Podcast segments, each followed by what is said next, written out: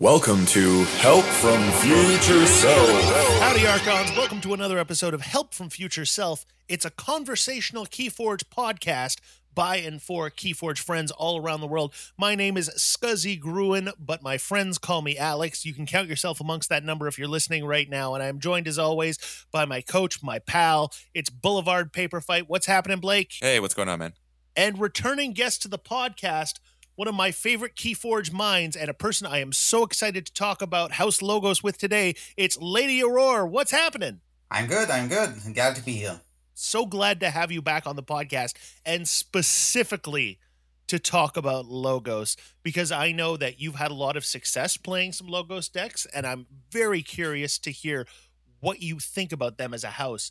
So, uh, uh, in the spirit of sort of getting into the topic of logos as a house and examining them from the beginning of the game until today on the cusp of the release of mass mutation which we now know is going to be on july 10th i have to ask uh, what were your first impressions of logos when you started playing keyforge aurora? I think that my, my first impression of logos was this is obviously the house favorite of the designer which turned out to be true uh, we know from uh, some uh, interviews with Brad uh, Andres that uh, no longer works with FFG, but was the lead designer for um, at least the free common set, probably Mass Mutations as well. That it's his favorite house, and it shows. It has it has gotten a lot of love. I always I always liked what it does, like um, efficiency and card draw and all that thing is always makes for a more fun experience for the player playing a house. Like, you know, it works well, it flows, it's fun, it's liquid. Uh, and that's that's kind of what House Logos does for me. It makes decks more fluid. Blake, what were your first impressions of logos when you started playing? Honestly, I just love the concept of the art and the whole like kind of cyborg robot theme. Like I was really drawn to that and then when you start playing with it you realize there's just some really fun things you can do with it. And it like like aurora said there's just ways you can get efficiency um, especially in that first coda era with library access of course was one of the most fun things you could do in the game at that time. Like as much as um, like battlefleet we talked about last week as being a draw thing i don't think it really compares to library access uh, just the ability to just keep playing and drawing, playing and drawing, and potentially like it can just snowball depending on where you are in your deck and what has been played. It just created a lot of really interesting opportunities, and uh, I just I love House Logos. It's definitely always been in my top three for every set, if not top two. Totally agree. It's a weird thing going back for me and looking at the Logos card pool from the very beginning of the game because in my head logos had sort of calcified as being like oh they're the archiving and card draw house. That's their specialty. But when i go and look at the coda card pool there's so much more in there. And like they have some really excellent amber control. They've got some interesting removal. Um, they've got a few like really really interesting ways of affecting key cost and also house cheating. They had a little bit of everything. So I guess transitioning to our discussion about Call of the Archons, what do you think uh, the relative power level of Logos was in that era, Aurora? Um, obviously, you know, Shadows is sort of de facto understood to have been, you know, good or not, the best house or at least the most winning house in the Coda era. Where do you think Logos stacks up in sort of the initial houses in terms of its power level and its utility?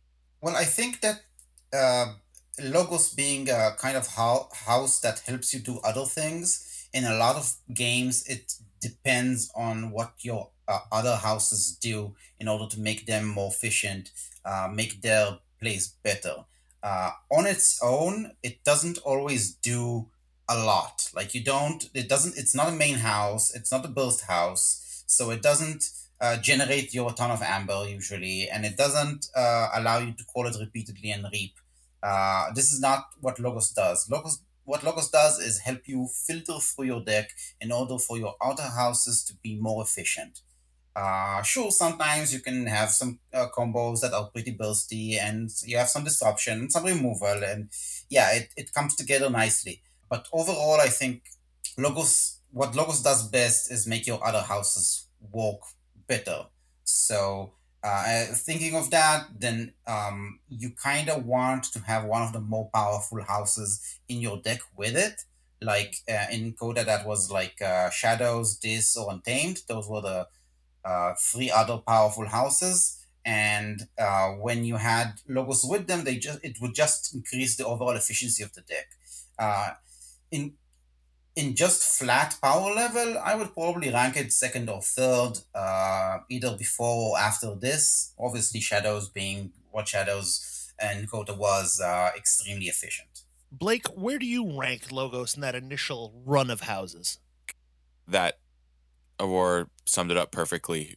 But be it's somewhere around the untamed Dis, and I and I think you could make the argument that it's it's obviously list dependent because Mhm. there's obviously going to be some that are more powerful than others and there's certain aspects that exist within those three that if you have them together make it better and also synergize with what logos wants to do so um i agree yeah it's in it's in the top three and i think it's it's that third slot where it's it's kind of it, it's subjective to how people prefer the game that's that's how kind of how I, I think it's hard to not say that dis is second but I think for third, it's between that and Untamed. Um, it's it's going to be subjective at that point. That's that's my my personal opinion because there is some logos that is not very good, and you can you it is possible to get like a whole group of cards that doesn't do what logos wants to do because um, in the Coda era of logos there was a huge diversity. Like it was an extremely well rounded house, so you had a lot of things that almost didn't make sense for logos um, creatures that were skirmish with fight abilities uh, was kind of bizarre. Now looking at what we see now for logos, uh, looking back, like and of course talking about Quixo and Bat Drone. So um, yeah, just just that aspect made it kind of interesting, but very well rounded house. Like you had literally the whole set of tools for the game existed within that one house, which was very interesting. But you know, sometimes the uh, the jack of all trades is the master of none. Aurora, when you open up a Coda deck, what are you looking for in Logos if it has Logos as one of its houses? If I had to pick any two cards, I would pick Library Access and Time Traveler every time. Mm-hmm. Uh, they just work so well together. Um, it, and it's fun and it's exciting and it just makes your deck flow so much more interestingly. Um, but I also look for um, uh, wild wormholes because I love them, and I look for um, any kind of uh, damage uh, or removal because that's always useful to have, and I want uh, logos to be my utility house. So like uh, twin bolt emissions, positron bolts, uh, bouncing death Deathquark, neutron shark are all excellent cards to see in my logos house. Uh, some house cheating some archiving are always fun. Those are obviously the, the most powerful cards in in uh, in Logos. I usually want to be able to have at least a few creatures, um, not be entirely actions, because I want to be able to put some presence on the board while I play House Logos, so my opponent can't just run away with the board and do whatever they want. Mm-hmm, mm-hmm. Aurora, I'm just wondering what what is your thought on Titan mechanic? I was just gonna ask. Yeah, it's it's such a big body in uh, in the logo suite, and it's one of those things that you can kind of just put on the board, and it creates this sort of uh, it's an opportunity, I would say, and it's not always easy to deal with. Yeah, it's a really good card. I like it. Um, I really like it is a first turn play. Um, you put down uh, Titan Mechanic on the board, and if they have a creature that you need to remove next turn, like on, on turn one, when you can only play one card, you put the Titan Mechanic on the board. Then if they play something that you need to deal with, you have a way to do that. Um, it has a big body, and the cost decrease can actually be useful. Um, uh, if your deck is pretty bursty, then you can generate some amber and leave it on a flank and force them to deal with it. And dealing with a six body creature is not that easy. Um, in uh, one of my favorite decks, um, the one that I won a Grand Championship with, has uh, two Titan mechanics.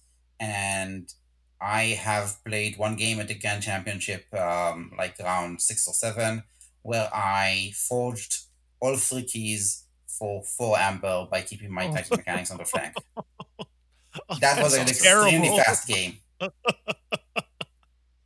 Incredible. It's like it's like buy two get one free. In that deck, it pairs really well with the miasmas because you decrease the key cost, and then they go up to four or five, and you just miasma them, and you don't care, and you and you forge again for four. Mm, that's gross. Very much so. Yeah, I, I just th- there's very few bummer cards I find looking at uh, the original run of of logos cards. Like there's a few that I think are pretty bad. Dimension Door I find very rarely does work for me. I don't know what the idea behind Spangler Box was. Um, you know, there's a few others where you just I like Spangler Box. Really? Yeah. Explain. Uh, well, it's it's it's delayed, uh, so you can't use it on the on the play turn you play it. But it's a purge a creature basically. Uh, one targeted purge, and if your opponent is not playing logos, then it will just stay on your opponent's side of the board. And sometimes you can combo it with a remote access. Uh, So you play Ah. it, you purge your opponent's creature, and then you remote access it, and you do that again, and you purge two creatures. That feels pretty good. You, you know what? You you absolutely convinced me Spangler Box is good. Uh, it didn't take much. Uh, but I also wanted to point out the fact that there's a bunch of weirdly underrated cards um, from the Logos era. We're talking about Psychic Bug, which now, looking at it, I'm like, that card is ridiculously good. You get Oh, an yeah. amber for playing it, and it lets you look at your opponent's hand so you can see if they're holding like amber control or something that punishes you going way up or something like that. That is that's so good. It's a rare though. That's why people don't Hmm. usually follow that it's so- it's so good because they didn't have an opportunity to play with it and realize its power. But it's an amazing card. Transitioning over to talking about the Age of Ascension, Blake, looking at the changes between Coda and AOA, what are your impressions of how they wanted to refine or change House logos? They definitely decided to give it more of a specific identity. I think the the diversity of card pool and all the different things you could do and how it was so well rounded definitely shifted. And I think the the biggest loss that happened was the Amber Control department when we hit AOA. Uh, there was only two cards in the whole set, and they're not very good ones. And one of them is Cutthroat Research, where the opponent has to have eight Amber for it to actually do anything, and you're still not taking them off check. Then, of course, uh, fetch drones, which is just super finicky uh, to capture. So you really lost the ability to have Amber control, but they really ramped up the identity of archiving and that efficiency of being able to cycle, but not only cycle, it's like store for later and have really big turns because of your house logos. I really I have a combo that I really like with fetch drones. Uh, if you have a Harland Mindlock, you take the flank creature and then you use a fetch drones and you put the amber on it. So if they take it back, now it's your amber. Oh, that's awesome. That's a really good combo. Actually, I like that had never occurred to me. Um, one of the things that I think that uh, sticks out to me uh, for AOA was, like you said, Blake, the lack of amber control makes it a harder house to have in competitive decks because obviously, if you want to keep calling logos, uh, you want to be able to have a way to stop your opponent from forging, or at the very least, hold them off for forging. And there just isn't much going on in the house for that but it did give us, I thought, some very interesting stuff in terms of ident like developing the further identity of uh, logos in terms of things like its removal. So uh, you know you've still got you've got new cards like standardized testing that are reinforcing your removal, and those are ones that are like they're more complex in the way that they interact with the game. I'm also a really big fan of things like Professor Sutterkin and the ZYX cycle of cards, just Yeah. cards that have a more complexity to them and that interact with the rest of logos and in fact the rest of your houses in different ways. yeah there's there is like that that interesting aspect. And i mean we also saw the replacement of phase shift with helperbot which i think was very much an aoa thing where they started to decide uh, let's take away some of these actions that existed and create a creature form of them so there's also more on the board. And it, and it was just that that shift. And it actually worked out that helperbot existing was was very beneficial within the set and within logos because you also got like honestly maybe one of the most iconic cards of the whole AOA set, and that was Archimedes because of everything that happened with that strange judge ruling, one Mm. vault tour, which caused them to shift the way the card was intended to play and then have to errata it later with a clarification back to what it actually was. Uh, I think most people thought it was meant to do. And mean, there's so many cool cards that have playabilities in Logos and in the game in general that having the ability to throw it next to Archimedes just allowed that recursion when they got destroyed either by yourself or by your opponent and then going back into your archives. Very much so. You know what I think the most iconic AOA logos card is to me? Eyegor. Just Really? there's something about Eyegor at common Uh, that I love seeing. And, you know, it, it's so rare with me that I play an Eyegor and I have to go, oh, shucks, I don't want to throw out any of these cards. It, it's just maybe it's the way I am as a player, but playing the Eyegor and then just making that judgment call of, okay, of these three cards, which one do I want right now? And the other two can go away and maybe I'll get them later if I cycle my deck always is like a fun and interesting decision in a game. It's not always optimal, but it's one of those things that allows you to think through what's going on, what your strategy is, what's going to be most beneficial based on what you know your opponent has. And that's the kind of gameplay that I think I've really started to become drawn towards in Keyforge is that analytical what am I trying to do? What am I trying to accomplish? And Eyegor is really sort of a facilitator, but also a thing that sort of like sparks your thinking and makes you think in different ways by the options that it presents you.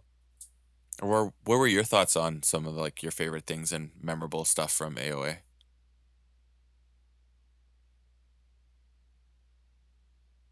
Um, I really like how you can play some key card and then get it back with the archive it back with the ZYX uh, researcher.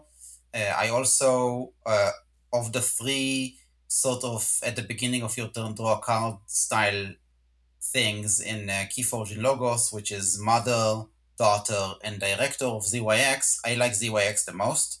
Uh, it it really it's a really interesting way for you to build up an archive because it's random so you, you can't like have a house split and makes for really interesting decisions Yeah, I, I would agree with that. I mean, um, just like everything we're talking about, like there's so much archiving that exists in this. Like you even had something like Hexpion, which was only a two power creature, but Mm.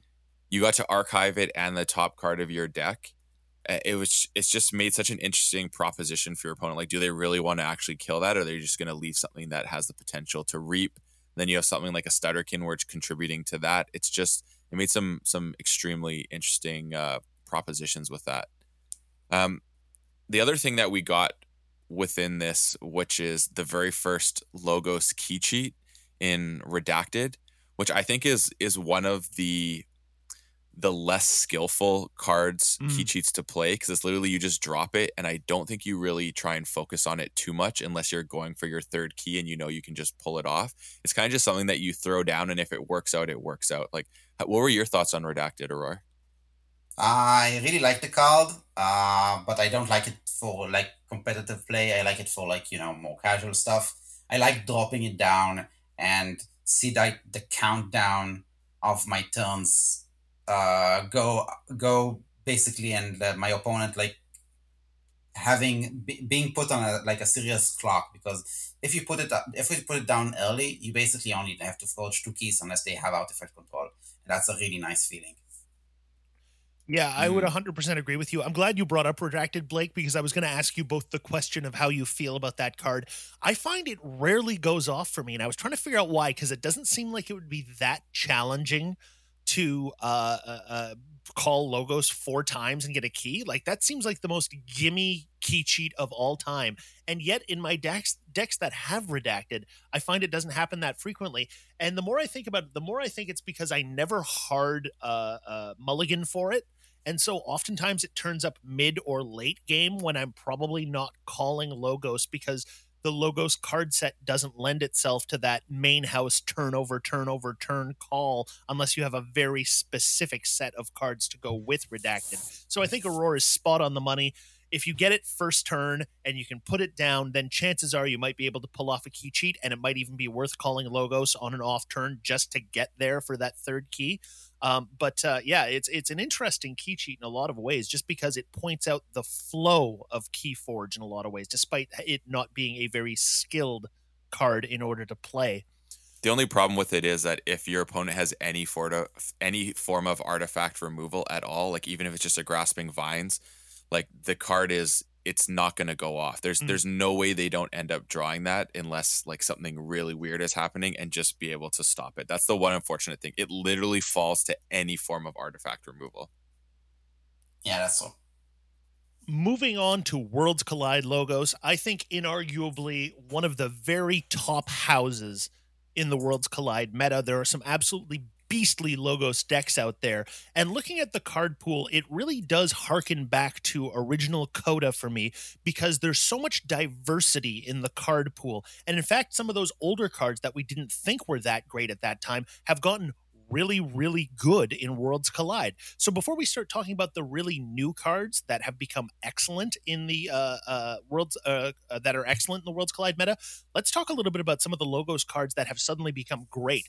You brought up Cutthroat Research as an underwhelming card in the AOA meta. Cutthroat Research is great in Worlds Collide because there's so much key cost increase. It's very likely your opponent might have two uh, eight amber, allowing you to steal two at some point, plus the one for playing the card. Uh, let's also talk a little bit about Dysania, who's always been a good card. Is one of the only ways to mess with your opponent's archive, and there's so much archiving in Worlds Collide that Dysania has become just this absolute, like, wonderful utility card. Never unhappy to see it, and can absolutely ruin your opponent's day when you see it. Um, I also feel like Knowledge is Power, despite not being a top tier card, has actually gotten a lot more value now that you've gotten, because once again, there's so much archiving in logos that you can suddenly get burst or add to that archive. Stuff like that's just never going to go out of style. It's so handy. And that's before we start talking about the new cards. And when we're talking about the new cards, there is so much archiving in logos in the Worlds Collide meta, and it allows you to pull off some pretty wacky stuff Obviously, Edi 4x4 is one of the most uh, iconic cards from this set. Um, it's really possible to do some pretty remarkable key cost increases if you have an archive going. Your opponent's going to forge a key, and then you drop an E die, Even if they can remove it next turn because you can't protect it, it still is able, if you have even you know one or two cards archived already, to raise that key cost to a point where it's just not possible for them to forge. I'm also thinking about cards like Mimic Gel, which to me is just a ridiculously powerful card if you have the right uh, pieces on the board in order to be able to play it, either mimicking one of your own or one of your opponent's creatures to get all that value, getting that play effect, perhaps getting that uh, uh, or reap or fight effects going on um, being able to double up if you have a key creature and then mimic gel can be sort of your insurance if there's removal against that creature. I just i really love the card pool and it feels like there's very little low value stuff in in logos in this set uh, yeah, when you're talking about Mimic Gel, I had actually someone do something really cool with Mimic Gel that I was I was super uh, impressed. Uh, they were playing against me and they had the Mimic Gel, and I had a Lady Maxena out, so they mimic gel the Maxena to stun one of my creatures, and then it has the action ability to return it to your hand, so you could copy another creature. And I thought that was just oh. so cool of, of, a thing that I've never seen happen with mimic gel before. And it's just basically getting double value and having an instant impact plus a big body on board. I thought it was such a neat uh, trick to pull. You could always uh, also uh, copy time traveler. Oh yeah. oh man. And shuffle it back into your deck. Yeah, that's awesome. Aurora, are there any specific logos cards from the Worlds Collide that you're a fan of, or that you have some interesting combos or thoughts on? My favorite uh, card in logos in Worlds Collide is actually Code Monkey. I really like this card, um, mostly because of how it rewards me for thinking ahead about how to set up my battle line. Um, it's really interesting to be able to set up a future interesting turn with uh, by playing your houses next to each other and making sure that you have a target for two creatures to put into your archives, especially if that those cards have like really powerful play effects, like uh, Infurnace, for example. Oh yeah, very much so. I'm also a really big fan of the amount of card draw that there is in this set. Uh, Tautau Vapors is hands down, I think, one of the absolute best cards in Logos and Worlds Collide. There is no downside to playing it ever. It is the ultimate, like, there is never a bad time to play Tautau Vapors. Draw two cards, archive a card.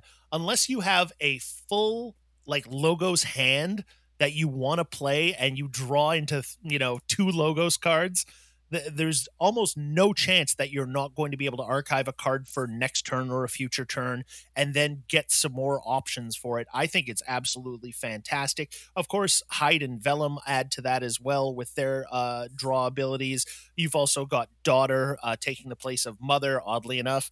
Um, yeah, just like so much good card draw and so many like ways to just get that incremental advantage that we show adds up turn over turn over turn to provide you with big advantage over time. Zenzi, Zenzi, Zen, Zenzik. Oh, oh yeah.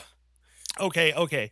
I underrated Zenzi um, when I did my initial like rundown of all the leaders. Now I'm not convinced that Zenzi isn't like the most immediately great one. Like Captain Val is pretty incredible, but Zenzi's advantage is so enormous if you get it turn one, it's kind of hard to ignore. Yeah, and the two armor makes it a lot harder to deal with than uh, than other ones. It's it's honestly, I just think the the Val, the Invidious, and the Zenzi, those three, just if you have any of those turn one, it just creates like it completely turns the game on its head for your opponent like the way they have to suddenly go into panic mode and deal with it is is always fantastic and i think almost zenzi is the the the the harder one for your opponent to really take to heart because the the impact of it is not almost happening to them directly so they're not they're not necessarily recognizing the threat in terms of it's physically happening you're just drawing more cards and it just gets out of control and eventually you're like oh how how are they going through their deck already? I'm, I'm not even halfway through mine a quick uh, note here. I think that Logos has some of the most interesting creatures um, in Worlds Collide. Um, and it sort of feeds into the fact that there's always been kind of like a combat undercurrent in logos that I think people don't think about very often because their identity is so established as the card draw archiving science house, for lack of a better term. But when you look at some of the cards that are available to you in Worlds Collide, like Hapsis, which I think is really excellent, uh, I like Titan Guardian a lot because it provides protection to your creatures and then advantage if it gets taken off the board. So sometimes it's almost worth it to blow up your own Titan Guardian and get that two card draw. Um, I'm also thinking about things like reassembling automaton and self bolstering automaton that can be used to pull off some absolutely disgusting combos with things like Neutron Shark or as storehouses for captured amber. That's not even to mention things like the think tanks, which have the option to do some big damage and really punish people for not paying attention to where they're placing things on the battle line. I think there's a really excellent creature aspect that's kind of underrated in logos, not just for the creatures that provide you with card draw or key cost increase, but that can provide you a lot of value for things like removal or just straight up fights. So, with a new set on the horizon, is there anything you'd like to see going forward in logos? Is there a specific aspect of their personality that you would like to see developed a little more in future sets, or is there something very iconic about uh, uh, logos that you would like to see retained, no matter what other changes we see coming to the house? Aurora? I think I would like to see them develop more as a main house be able to reap repeatedly and maintain a board similar to how uh, Star Alliance can do something like that, or Saurians can do something like that. I want to be able to build a Logos board and use it repeatedly. What about Do you, you think Blake? like in well, I'm just curious because in you remember in in Coda we had a lot of like Novu archaeologists. You had Doc Bookton. You had um what's the other one? The Ganymede archivist where it provided like uh, you wanted to call because you could kind of set up and and there was there was a benefit to using their reap abilities. Is it you want to see more things like in that vein or something completely different? No I, I would like to see more of that but i need it to be on creatures that are more survivable or uh, have the, the house be more survivable or have some more taunts or more thing like that. Like uh, in Worlds Collide, we have the Titan Guardian, which is an excellent taunt creature. Uh, but you don't have that many creatures that you want to use repeatedly. There are some, but not a lot of them. I would like to be able to have more of that in the house. And uh, yeah, if I can have like something like a Novu archaeologist and get some recursion while I'm playing logos, that would be swell. Blake, any thoughts on stuff you'd like to see in mass mutation or future sets for logos? Yeah, I I definitely want to see more of the like definitely Worlds Collide logos provided that balance of Amber control. And and I think that's something I want to see just in general with all the houses, as I want them to have all access to Amber control because uh, it just feels bad when you pull a deck that doesn't contain Amber control or the type that it does have is very finicky, so you can't use it that well you want to have that because that is a core aspect of the game is being able to control your opponent from forging or not and that back and forth makes the games the most interesting i think. So i just want to keep that well-roundedness within logos because they definitely did it in uh, worlds collide provide a lot of ways where you can do some ember control. And with it moving forward i want to see the archiving and things like that just just keep with that and and that whole zyx idea of being able to use your archives which i believe they're starting to do in mass mutations um, i'm i'm just excited for that aspect of the game because i think it provides very interesting uh, utility i mean we're seeing ways that the archive can be utilized mm. and then you have things like um, they, they also it's just actually logos in general providing ways that archives and different uh, areas of play can be utilized because then they also have the universal recycling bin, which allows you to utilize your purge cards. So I think that's becoming an interesting identity within house logos.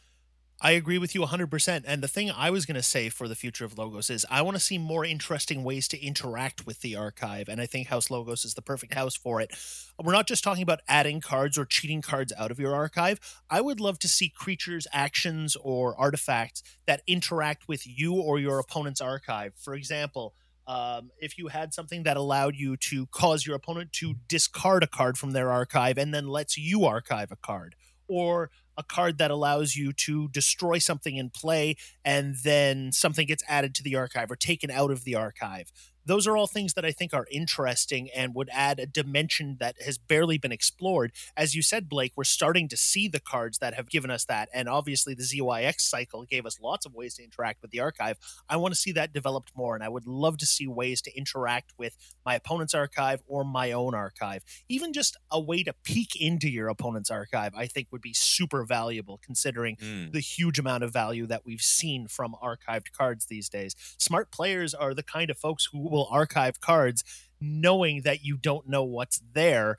thus planting a seed of doubt did they archive uh, you know an interdimensional graft or did they archive something relatively useless just to put plant that seed in my head i love that stuff and so like a mutant psychic bug that instead of hand it says archives type yeah yeah i love stuff like that that'd be so cool um, that feeds actually very nicely into the titular segment, which we call Help, Help from, future, from self. future Self. This one is archive related, and it's coming from me. Um, I forget to do this all the time, and I oftentimes have to remind myself is um, especially when you're playing online, it's a little bit harder when you're playing live to forget about this.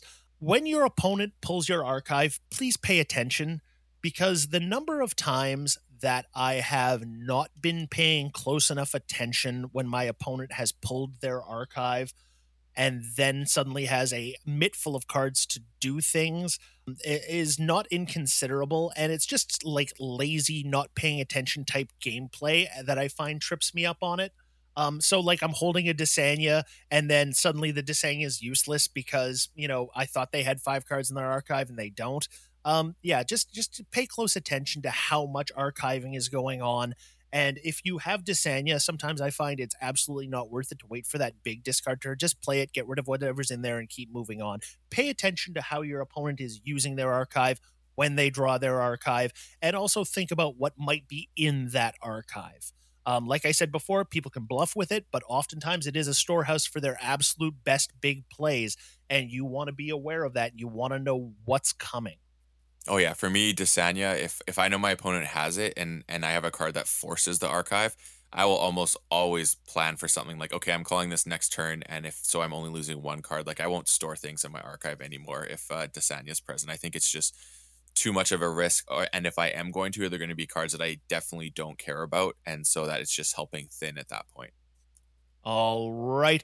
You can, of course, find us online at patreon.com slash HFFS podcast. You can find us on Twitter at the same place. You can find me as Scuzzy Gruen on Twitter, Instagram, and on The Crucible. Where can they find you, Blake? You can find me on Instagram and Twitter at Boulevard Paper Fight. That's BLVD Paper Fight as well. You can search me on YouTube and find my content there. Um, I just did a couple of videos looking at the idea of speed sigil with Mars based on what Vampire Polite Talk said in our previous episode. So there's uh, two games that I did there that were very interesting and utilized it in very unique ways. And Aurora, you have both a podcast and a blog talking about uh, Keyforge. Where can folks find those? Uh, just search for Time Shapers, plural with an S at the end. There's timeshapers.com for the website and the blog. Uh, there's also the podcast. Just search for it on your favorite uh, podcast app. Uh, you can also find me on Discord. I'm uh, Aurore. You can find me on the Sanctumonius Discord mostly. Um, you can also find me on Twitter at Material Poetics. And we just put up a video of an hour and a half of me rating uh, the mass mutation discards uh, on the YouTube channel, which is also Time Shapers. Excellent. All right, that is it for another episode of Help from Future Self. Thank you so much, Aurora, for coming on the podcast. I'm so excited to have you here and so excited to have you on again in future. You'll join us again, won't you? Yeah, yeah, for sure. I uh, can't wait. All right. Until next time, stay fortunate.